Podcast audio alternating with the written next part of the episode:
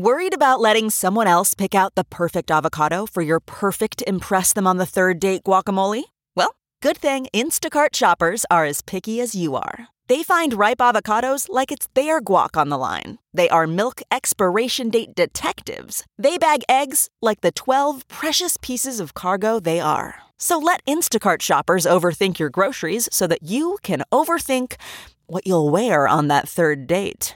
Download the Instacart app today to get free delivery on your first three orders while supplies last. Minimum $10 per order. Additional terms apply. Welcome to Fail Better, David Duchovny's new podcast with Lemonada Media. On Fail Better, David, who has experienced both low and high profile failures throughout his life, explores the vast world of failure, how it holds us back propels us forward, and ultimately shapes our lives. Each week, he'll chat with guests like Ben Stiller, Bette Midler, and more about how our perceived failures have actually been our biggest catalysts for growth, revelation, and even healing. Through these conversations, he hopes listeners can learn how to embrace the opportunity of failure and fail better together. Fail Better is out now wherever you get your podcasts.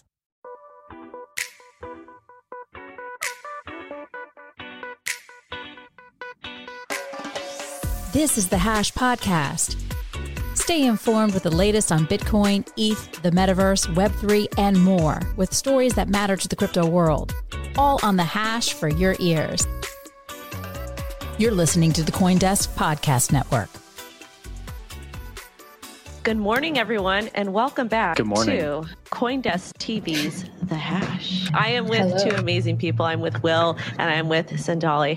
Let's let's kick it off. Let's get the news going, right? Don't Will, time like the it, present. you kick it off. You got to do this. Let's talk about some news. Let's go back to BlockFi. We haven't talked about BlockFi in a few months. Apparently, there's some new information about some executives leaving the firm as FTX is looking to possibly buy out BlockFi. BlockFi, of course, was a huge lending provider during the bull market. Assets under management exceeded the billions. Right now, it doesn't look like it's worth that much. There's a deal on the table with FTX US to purchase a firm for about $250 million, but that could even be less depending on different milestones BlockFi can hit. We have three executives leaving, leaving the firm. They have various roles and various titles at the company, basically all directors, heads of sales, opening up new markets. Does make sense that they're interested in leaving based on the fact that a lot of the equity from BlockFi was taken away from most of the employees following all the disturbances it had in May and June. A lot of the deals to get BlockFi out of the situation basically meant that people who had a vested interest in the company lost it in order to save their jobs. Wendy, I want to throw this one down to you since you have a little bit more experience working with these companies or at least using them. Interested to get your take on these execs leaving. To me, it makes sense, right? Like, they had a rough time, probably time to go somewhere else. I honestly think it's kind of a good thing, especially if they're going to be absorbed by a giant like FTX US. And one of the reason why is when you're looking at these types of companies, even crypto exchanges, the customer should always come first. And this should be something that happens on a global scale with any business. So maybe these guys stepping down is a good thing. Maybe they don't want to work under new management. Who really knows? But either way, I just want people to be made whole again and the customers to get what they deserve to get their money back or however that's going to play out. And if it takes these guys stepping down, I think that that may be a good idea because maybe BlockFi wouldn't have been in the situation they were in if those people didn't work there. On the flip side, though, you also don't know from their angle, like maybe they kind of got a raw deal as well, right? That's the tough thing about being in a crypto startup is you're there, things are going well, everything's peachy, making a lot of money, and then all of a sudden the bear market comes and the bottom falls out, and you're sort of left holding it back, wondering, was it worth all my time and energy to be there? And that's just really part of being in crypto, right? It's very cyclical. Things go up, things go down very fast. And behind all those numbers are people. A lot of times those people have equity. And if you are in a startup that did really well, did really hot, but made some poor decisions like BlockFi or like any of these other lending providers that exploded in June, well, then you're probably going to be left holding a pretty empty bag. Sandali? Yeah, well, you're right. I mean, I get why why they left, and from the looks of it, the equity situation isn't in their favor, obviously. But on the other hand, it's kind of upsetting that executives have the option of just kind of washing their hands and leaving at this point because things didn't work out for them. I'm sure it hasn't been easy or fun for them either, but they were not your like junior level employee and you know, they need to leave in order for new change to happen. But a small part of me just is that, you know, this is a big company and it'll float somehow and these folks will find other jobs. But I keep thinking this is also a company that marketed itself as an exchange platform with reasonable fees, targeting retail investors. And they're being forgotten in most of these stories, which sound more like a lot of Wall Street style shenanigans these days to me. But I get all your points of view and they're all valid. It's it's just an interesting and tough time for crypto, I guess.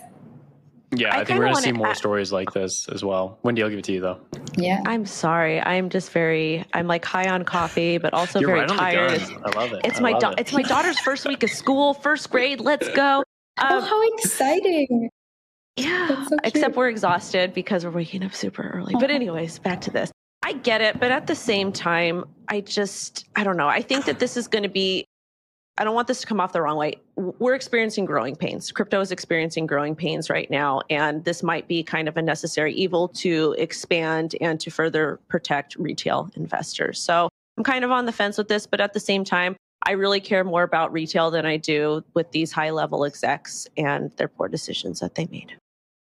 Yeah, last thought on this one for me is like the equity situation is rough. And I do think like when you have a firm or exchange like this blow up, then your equity is basically scrapped. And most people think of equity as a lottery ticket, anyways, not necessarily going to turn into anything. It's just there and it might do well. Coinbase exited, right? But how long did it take for Coinbase to exit? And how much work and sweat, and tears, and blood did it take for them to get that equity? It took quite a while. Ask Brian Armstrong about it. He had to go through a lot to get that exchange to go public. So oftentimes it is just sort of a pat on the back when you're going out the door and going public to get to get that equity. Don't always feel bad about that. I think from a human angle, this would be a great story. Maybe like talking about how difficult it is to work in crypto and how difficult it is to work at a crypto startup, how much time to put into it. It's a 24 7 market, and in very many ways, it becomes 24 7 job. Pretty tough. Wendy, to you, I think I saw your hand go up, but then we can bounce to the next story last thought is like when I think about crypto, Bitcoin, NFT, Web3, it's all essentially in beta. It's all of these things are startups. So we know the risk going into investing or advising, et cetera. So, I mean, anytime that I advise on a project or I do consulting or anytime I'm offered equity, I take it, like you said, as a lottery ticket. I don't expect anything from it. If something hits big, fantastic. If it doesn't, it is what it is. And I try to hedge, you know, doing different things as well. Those moon bags, those moon bags are great. Absolutely. And retail investors first. I'm with you on that. Um, yes, so I have the next story, I think. It's a lawsuit. It's lawsuit season in crypto, and there's so many of them. Honestly, it has been tough to keep up with all of them. But this one's interesting. A group of six crypto users is suing the US Treasury Department for blacklisting Tornado Cash. They are saying the Treasury's sanction arm, OFAC, overstepped its authority in prohibiting all American persons from interacting with the crypto mixer because it's not an entity, person, or organization, which is usually their kind of remit. The six plaintiffs are Coinbase employees Tyler Almeida and Nate Welch, Prismatic Labs co founder Preston Van Loon, Grid Plus engineer Kevin Vitale, and angel investor Alex Fisher, uh, as well as former Amazon engineer Joseph Van Loon. According to the filing, they all had some Ether locked in Tornado Cash, which they then used for things like donating funds to Ukraine and protecting their private wallets from being linked to their public online identities. They're all alleging the OFAC designation violated their First Amendment rights to engage in important socially valuable speech and their Fifth Amendment rights, which protect against self incrimination because uh, they were not notified before their ETH was frozen. So they want the court to declare the OFAC designation null and void. Just to clarify, the OFAC specially designated nationals list is made up of blacklisted individuals or companies that are owned by or are acting on behalf of countries targeted by OFAC for sanctions. So the move to sanction Tornado Cash has obviously received a lot of backlash from crypto communities around the world. And I'm really keen to hear what you guys make of this complaint. Will, I see you nodding a lot, so you go first. Just loving what you're putting out there. I think this is a really interesting story, and I've been waiting for a lawsuit to be thrown out. And I love that Coinbase is behind this. Coinbase has actually been getting a lot of flack recently following the Tornado Cash thing because of, well, many reasons.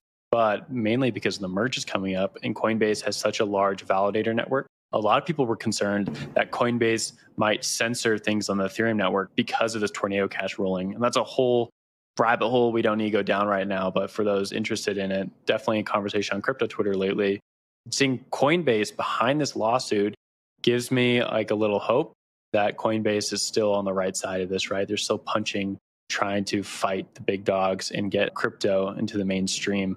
From this story itself, the interesting things to me are not only the claims that they make, the Fifth Amendment being one, right? They have the right not to criminalize themselves in this situation by having Ether and not really knowing that this was going to come down.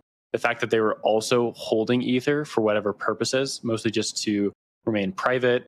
Uh, you can use Tornado Cash to obfuscate like any sort of addresses you have before before using another protocol. Also, seems that they donate to Ukraine and then the, the find Ukraine and use Tornado Cash in order to break the transaction history between themselves and that donation. Just basic privacy online security tips, right? They were doing very normal things, and now they're going after the US government, trying to back this up, trying to get the record straight.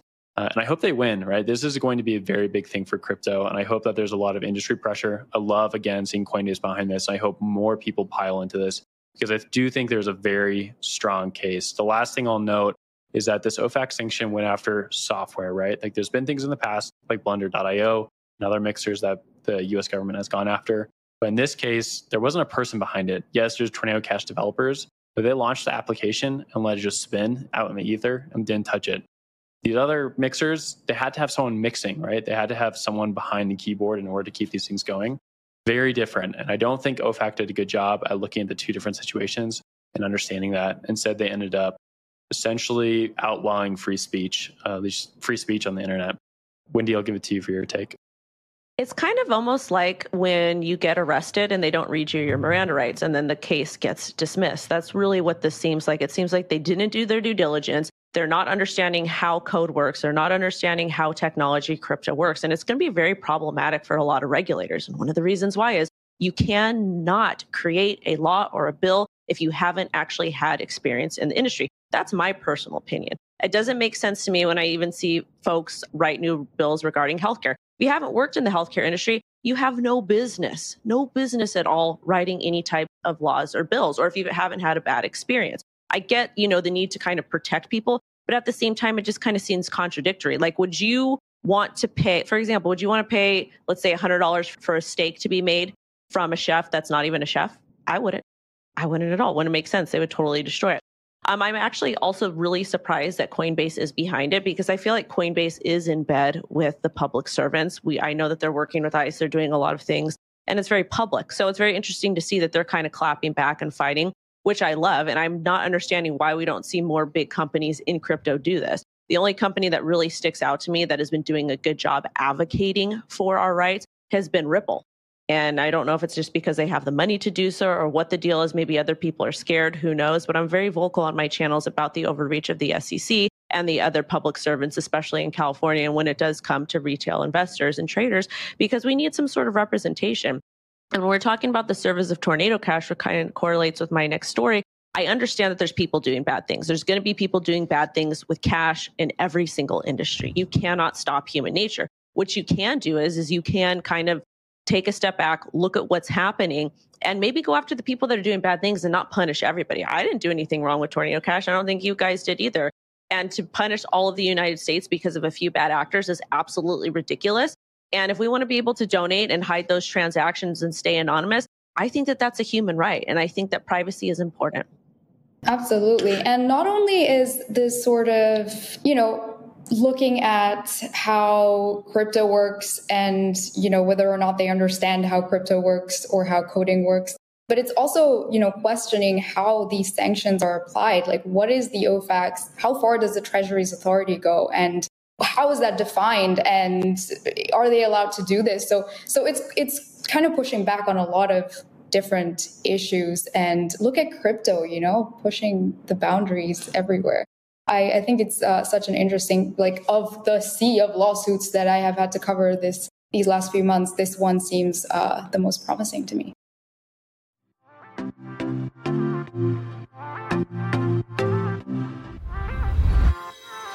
Coindesk has a new event. It's called Ideas, the Investing in Digital Assets and Enterprises Summit. It facilitates capital flow and market growth by connecting the digital economy with traditional finance. Join us for a 360 investment experience where you can source, invest, and secure the next big deal in digital assets, all in one place. Use code HASH20 for 20% off a general pass. Register today at coindesk.com forward slash ideas.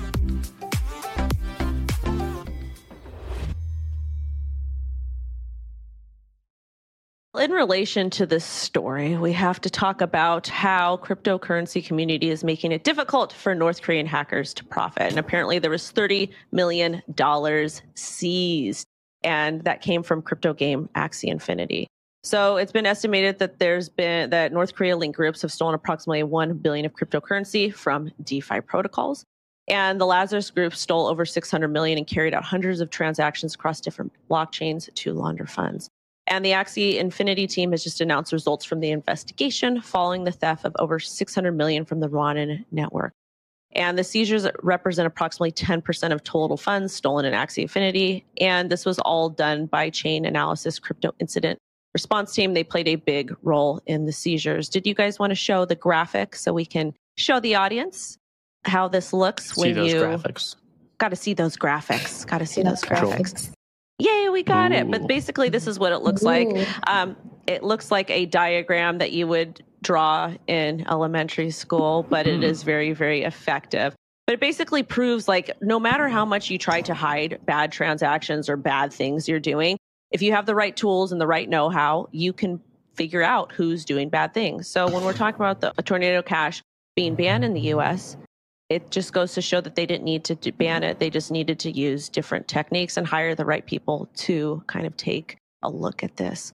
I want to get Will's takes since he is nodding his head. I'm nodding way too much today. You guys are calling me out. Chainalysis stays winning. Uh, that's the interesting thing to me here. A lot of people do not like Chainalysis. A lot of people do not like any of these crypto tracker platforms, Ellipsis or Elliptical, Chainalysis, whatever you have. They don't like them, right? Why don't they like them? Because there's this privacy desire within crypto in general. People don't like it when their transactions are being watched, but that's the nature of blockchains. You're basically always able to see where things are going unless they go through a mixer like Tornado Cash, or you're really, really good at breaking these transactions up and sending them tons of different wallets and then bringing them back together so you're able to cash out into physical fiat. In this case, we see that the US government and Chainalysis were able to track all this money and were able to, I guess, get some of it back. Though that was not detailed very explicitly in the article itself, how they were able to seize the money. They did show pretty in depth, especially with that graphic showing like how the Ronin hackers went from a token to ETH, ETH to different token, then to Bitcoin, and then they cashed out from Bitcoin on different exchanges. That's typically how these things are done, right? You just keep swapping and swapping and swapping, go to different wallets, different wallets, and different wallets. You use lots of different DeFi protocols. And then at the end of the day, you find some sort of looser exchange that'll allow you to move into USD or a USD based token and then cash out from there. It's really hard. It's really difficult. You have to be watching all your transactions. You have to make sure there's enough liquidity to get that money out, but they're able to do it. Then you have Chainalysis come along and find out what's going on here and they track it down. They're able to get back some of that money. 10% is not a ton, and hopefully that money does go back into some people's hands who lost money at the during the Ronin hack of last year. I think it was actually March of 2020, so about six months ago, or 2022 rather. I hope they're able to get that money back, but we'll see what happens with that. The process is always so long for the US government to put money back in the hands of people when they claim it from bad actors. To me, this story just tells you about how hard it is to use crypto still for illicit purposes. I know lots of people like talking about how, oh, you know, you can hack someone, you can go steal from a bridge. Those are just headlines, though, often, right? A lot of times these are big hacks and numbers. That money just sits there. I mean, look at the Bitfinex hack from 2016. It was like $4.5 billion worth of Bitcoin. That money just basically sat in a wallet and nobody was uh, really able to use it. And the US government came along a few years later, was able to find who did it or allegedly who did it. We're still finding out in court and then take it. So I think this story tells you how hard it is to use crypto for illegal purposes. We'll see what the mainstream media take is on that. Sandalia, I throw it back over to you. Thanks. Well, I was also going to say, like, when are the investors going to get their money back? But since you brought it up, I'd like to also talk a little bit about, you know, the business of blockchain analytics right now. It's blockchain analytics has become like such a hugely competitive field in the last few years and they're always looking for ways to kind of stand out in terms of the quality and the types of products and services they offer which like you said goes against the kind of ethos of these things have to be private. We saw elliptic announce earlier this year like the next gen cross chain tracking product. We saw trm labs launch russia sanction screening tools this year. But it's these that kind of high level investigations that grabs headlines kind of. These big sums being recovered after multi-million dollar crypto exploits and north korea and the ronin hack was a big one. So i'm definitely like you said amused by uh, kind of the triumphant tone in this report.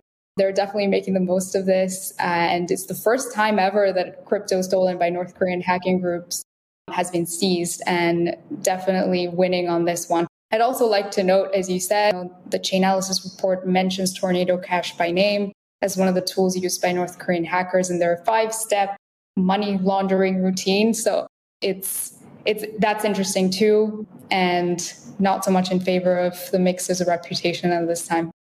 Yeah, I want to jump in there really you... quick before we close, oh, if we can. On, on the Tornado Cash thing, I want to talk about that because it is interesting that Tornado Cash was cited in this, and we also have this lawsuit at the same time.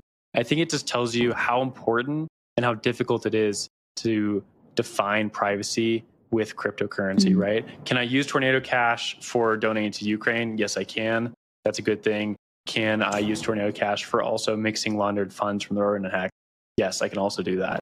Both purposes are definitely very different, but one is good and they're both like it's difficult to say like I want to cut one off just because you can use it for something else.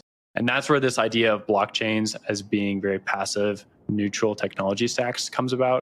And hopefully, we have legislators that look at it and understand that is the case, and they start going after the bad actors instead of the technology stack. But Wendy, I'll give it to you. I agree with what you both said. I, there's again, there's a pro and there's a con to all of this, and I just really, really value my privacy and want them to lift that ban because Tornado Cash is important. People deserve privacy. Yes, there's always going to be bad actors, and realistically, if we're going to introduce a CBDC to the US, we're going to have to kind of allow some of these things to occur because I want to keep my transactions private. I want don't want people knowing when I'm going to Target, what products I'm buying, etc. In closing, those are my thoughts. And thank you all for watching and listening to The Hash, Coindesk TV, The Hash. Will and Sandali, I hope you guys have a fantastic Thursday. Go eat some delicious tacos. You've been listening to The Hash on the Coindesk Podcast Network. We would like to hear from you. So if you have any questions or comments, please reach out to us at podcasts at Coindesk.com, subject line The Hash, or leave us a review on your favorite podcast player. Thanks for listening.